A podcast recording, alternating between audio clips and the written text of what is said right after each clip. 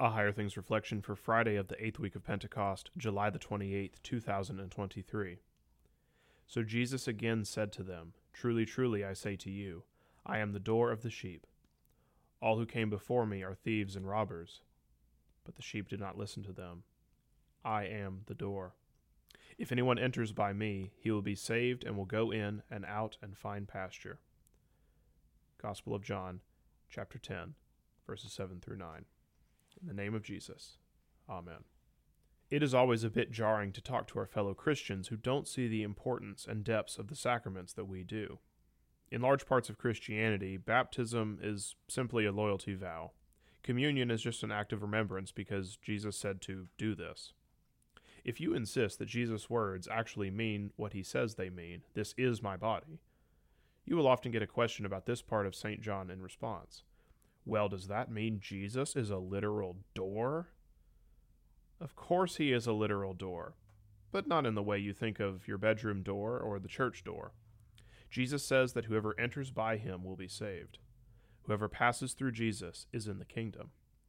See it through the eyes of the shepherds of Jesus' time and how they took care of their sheep. They would go out for the day, eating from the green pastures and drinking from the still waters.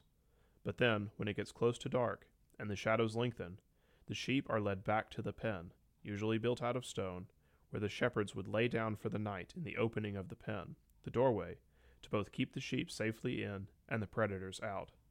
They were the doors to the pens. Not only is Jesus your good shepherd, who leads you beside the water of baptism and the grass of his word, but he guards and keeps you from all that would attack you, holding you safe in his arms. He brings you through the narrow door of salvation, his life for yours, and keeps you safe within the kingdom that can only be entered through him. Yes, he is the door, the strongest and most secure, and also most open door in existence, the door that wants all people to enter into his safe pasture. In the name of Jesus. Amen.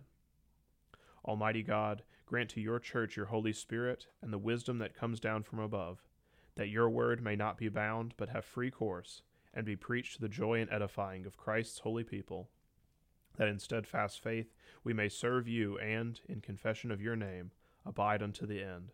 Through Jesus Christ our Lord. Amen.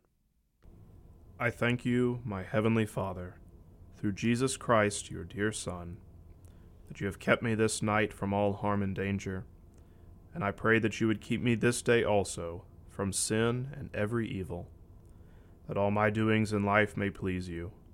For into your hands I commend myself, my body and soul, and all things. Let your holy angel be with me, that the evil foe may have no power over me. Amen. Our Father, who art in heaven, hallowed be thy name. Thy kingdom come, thy will be done, on earth as it is in heaven. Give us this day our daily bread and forgive us our trespasses, as we forgive those who trespass against us. And lead us not into temptation, but deliver us from evil. For thine is the kingdom, and the power, and the glory, for ever and ever. Amen. I believe in God, the Father Almighty, maker of heaven and earth, and in Jesus Christ, his only Son, our Lord, who was conceived by the Holy Spirit born of the Virgin Mary, suffered under Pontius Pilate, was crucified, died, and was buried. He descended into hell. The third day he rose again from the dead. He ascended into heaven, and sits at the right hand of God the Father Almighty. From thence he will come to judge the living and the dead. I believe in the Holy Spirit, the holy Christian Church, the communion of saints, the forgiveness of sins the resurrection of the body, and the life everlasting. Amen. The Lutheran Reader's Bible helps you develop a habit of devotion and Bible reading so you can slowly but intentionally understand and grow in God's Word. Through introductions to the 66 books of the Bible, guided reading plans, and more, this Bible builds your confidence to study Scripture on your own. The Lutheran Reader's Bible, now available from Concordia Publishing House.